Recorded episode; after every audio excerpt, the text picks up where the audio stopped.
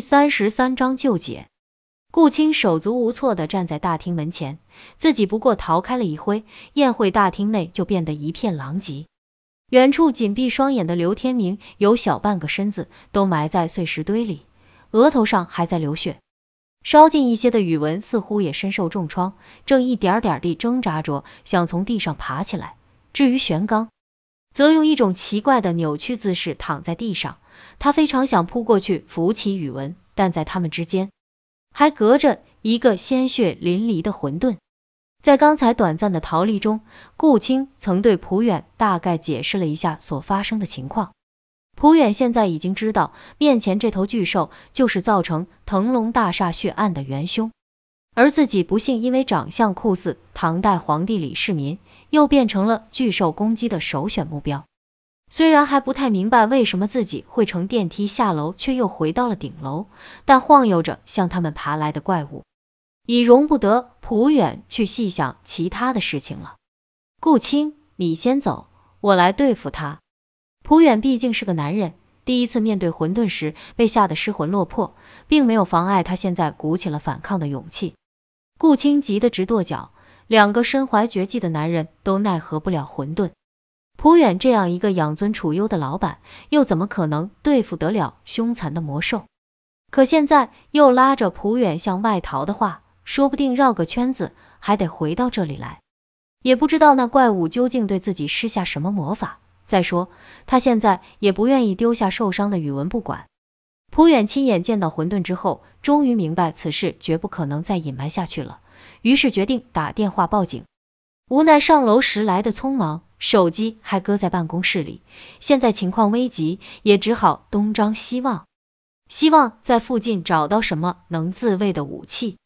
当他看见那只曾经划伤玄刚的布硕时，他的眼睛不禁一亮，快步跑了过去。自从蒲远又回到大厅后，混沌一直是不慌不忙的看着蒲远，慢慢的向他靠近。蒲远向那只布硕跑去。他也只是慢悠悠的扭头跟了上去，看来龙王并不急于扑向自己的猎物。或许在解决掉宇文等人之后，龙王就认为再没有人能阻碍他的复仇了。布硕被龙王打飞后，便颤巍巍的插在墙上，小半截硕柄都嵌进了墙中。蒲远费了九牛二虎之力，才把他从墙上拔出来。有长硕在手，喘着粗气的蒲远的勇气又多了一些。不过，待到混沌逐渐靠近蒲远之后，蒲远就后悔了。这怪物实在太大了，自己和他相比，根本就没有对抗的可能。混沌低下头凑近蒲远，猛地一呲牙，一排尖刀般的利齿，吓得蒲远忙向后退，可背后就是墙壁了。蒲远紧贴着墙，无路可退，只好鼓起十二分勇气，用力挺起长硕，向混沌刺去。混沌张开血盆大口，猛地咬住了硕尖。蒲远一呆，想把长硕拔出来，却不过是蚂蚁撼大树罢了。混沌稍一用力，那布硕的尾端就倒冲回去，一下顶住了蒲远的咽喉。蒲远顿时觉得呼吸困难起来，他拼命扭动身体，却挪不开半分。混沌呲牙露出一个狰狞的笑容后，一个威武的白色龙头影影绰绰的显现在混沌脑袋旁边。树子上识得老龙否？龙王的声音里有一种按捺已久的激动。谁？谁认得你？你这怪物！普远呼吸不畅，说话也无法连贯。李世民，枉你一世君王，到头来仍是敢做不敢当。龙王大怒，混沌又在硕柄上加了些力量。普远开始翻起了白眼。他的肺部已经呼吸不到空气了，眼看普远就要无辜送命，宇文挣扎着强行运力，倾其所能投出一枪，可惜这一枪既无力道，也失去了准头，歪歪斜斜的落到混沌身旁，穿地而去，不知所踪。龙王回头扫了一眼宇文，阴森森的一笑，又转头对普远说道：“汝既自称九五之尊，真龙天子，偏又不会飞升变化。”为何敢灭我为夜龙？且让你瞧瞧真龙的手段！混沌蓦地松开布硕，普远一下跪倒在地上，大口呼吸着空气。混沌虽然体型巨大，却轻轻巧巧的甩动了一下头颅，口中衔着的布硕立即倒转了过来。混沌闪电般一晃，普远顿时惨叫起来。混沌将口中的布硕从下往上急刺，刺穿了蒲远的右肩，并将他挑了起来，就是钉在墙上。蒲远何时受过这样的罪？被刺穿的伤口正承受着整个身体的重量，伤处的肌肉被一点点被拉开，断裂的血管肆意的向外喷洒鲜血，惨嚎声在整个大厅内回荡着。哈哈哈哈！蒲远的惨叫使龙王得到极大的满足，他禁不住发出充满复仇快意的笑声。蒲远的惨状把顾青吓懵了，他蜷缩在门边，不知该逃还是该留。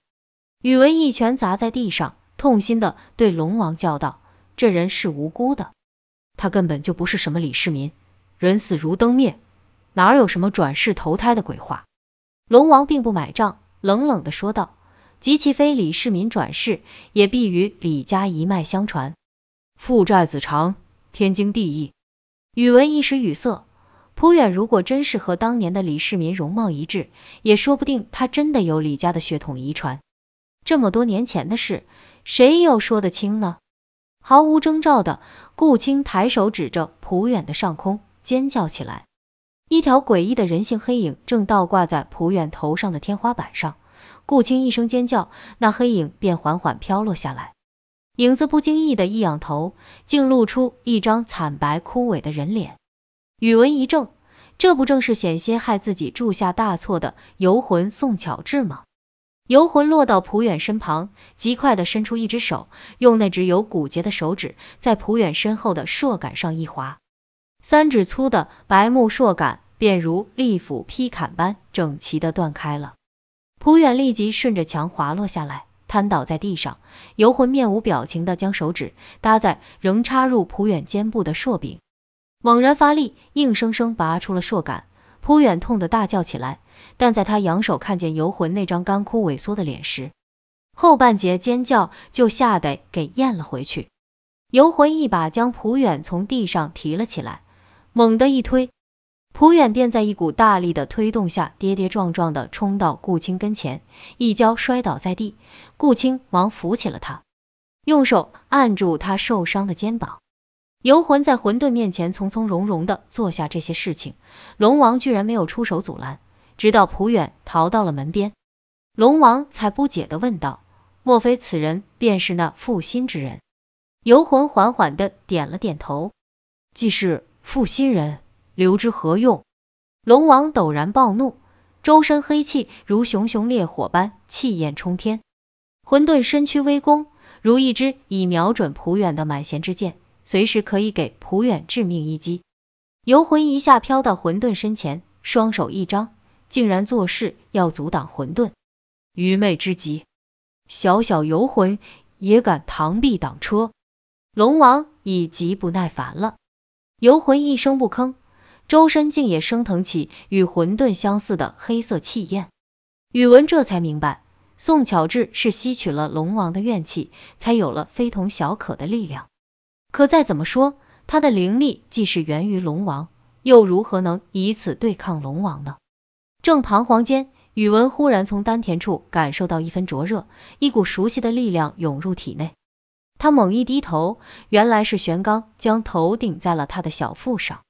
玄刚浑身筋骨严重受损，但有他强大的恢复力做后盾，只要有足够的时间，终能恢复如初。不过现在的他也只能眨巴一下眼睛，将残余不多的力量渡给了宇文。虽有玄刚相助，宇文现有的力量仍然不足于同龙王正面交锋。他心中暗地思量，恐怕只能设法带走场中众人，度过这一难关，再行打算。只要再挨上几个小时，天一亮，只能夜行的混沌便要遁逃了。宇文在一旁思前想后，那边的游魂与混沌早已动手纠缠在一起。游魂宋巧智飘逸灵动。在混沌四周虚虚实实的游击，体型巨大的混沌虽有一身神力，却不易追上游魂，苦于无着力之处。但游魂的骨爪也伤不了混沌分毫。每当游魂的手接近混沌时，前者周身的黑气便与后者缠成一团，产生一股相斥的力量。不过游魂终是无根，不能持久，又缠斗片刻，宋巧智的速度渐渐的慢了下来，躲闪混沌的追摇也颇为吃力。宇文瞅准龙王未注意到他的某个空当，一把将瘫软在地的玄刚扛在肩上，大步跑开，又将人事不省的刘天明从碎石堆中拖出来。满手鲜血的顾青终于将蒲远受伤的肩膀用衣物包扎好。蒲远感激的望着他，却发现他正看着与混沌缠斗的那个可怖黑影，脸上流露出极担心的神色。还愣着干什么？快走，快走！宇文突然从大厅外沿绕行到顾青身边，把他吓了一跳。可是那边，顾青用手指了指已建成败相的游魂，宇文头也没回的吼道：“你不走，他更走不了。”顾青吓得闭了嘴，转身扶起蒲远，跟着宇文向出口冲去。看着走路一瘸一拐的宇文，趴在宇文肩上口吐血沫的玄刚，以及被宇文倒提着一条腿在地上拖动的刘天明。顾青忍不住想大哭一场，这都是为了什么呀？龙王察觉宇文等人已经逃出宴会大厅时，宋巧芝已经招架不住了。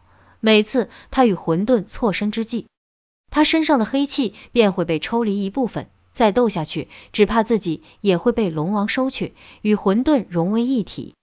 幸好龙王并不在乎他这个游魂的死活，那个长相酷似李世民的男人才是他的目标。当他发现宇文等人已经脱离他的视线范围时，他虽然对自己的障眼幻术极有信心，相信这一干人马断然逃不出这栋大厦，却也忍不住气下游魂，极快的跟了上去。游魂想再上前阻挠，无奈有心无力，黑影一晃，又消散在空气之中。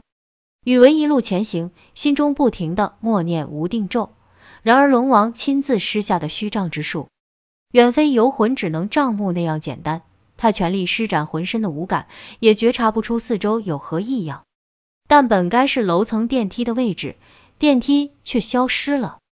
顾青和蒲远都无法相信自己的眼睛，没有电梯的地方，居然有衔接的非常自然的墙壁。伸手去摸，也确实是实实在在的墙，不见有什么不对劲。一群人又绕行了一圈，不但电梯不见了。就连安全通道的门也是无影无踪，难道要我们学崂山道士，硬从这里冲过去？顾青嘀咕着，仍焦急的在墙上四处摸索，希望能按到电梯的按钮。不要徒劳了。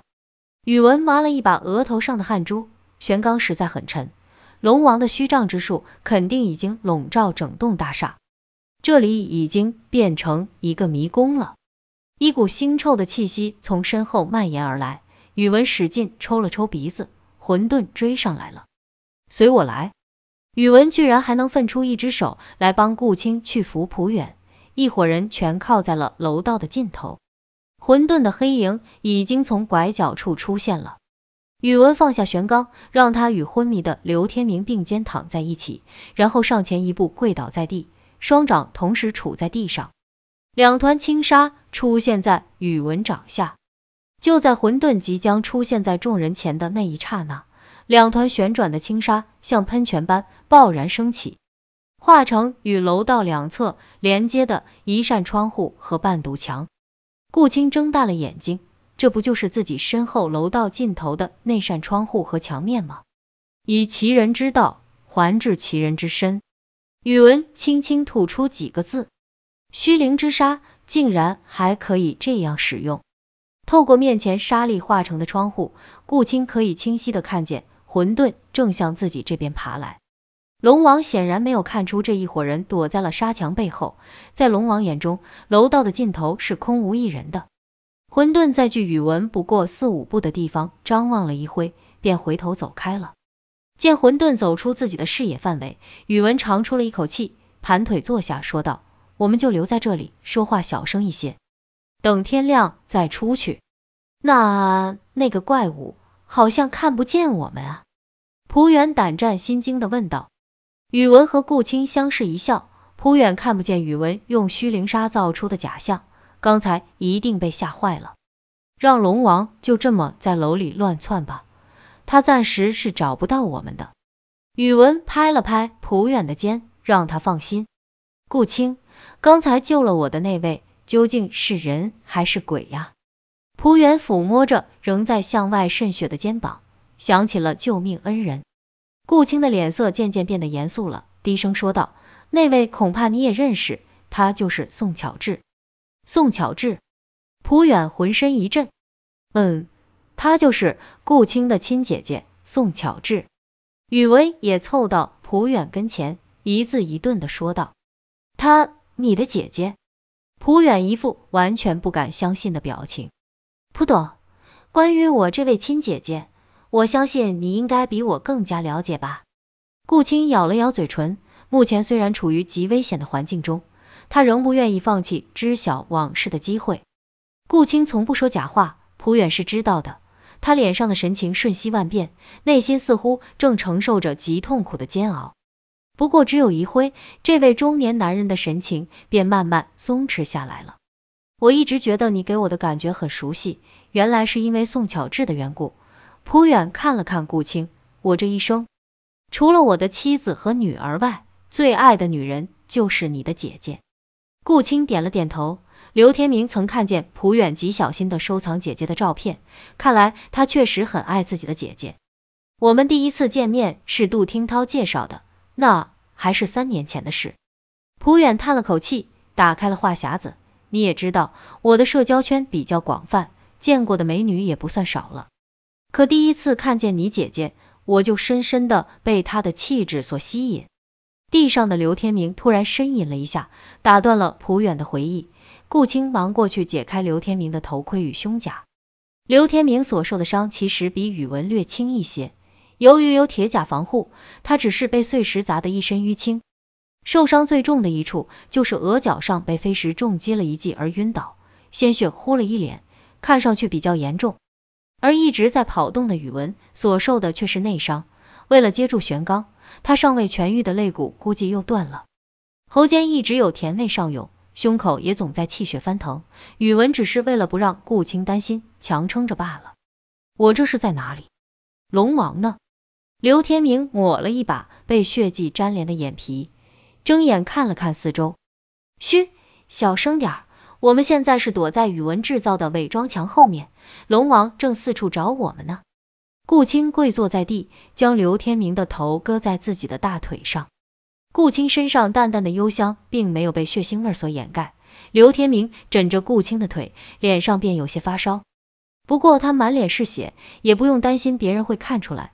他身上虽有力气，一时间却不愿起身。心里只希望这一刻就这么延续下去，再不用起来了。宇文对宋巧智出手相救一事还惦记在心，见刘天明暂时没有性命之忧，他又催促蒲远继续往下说。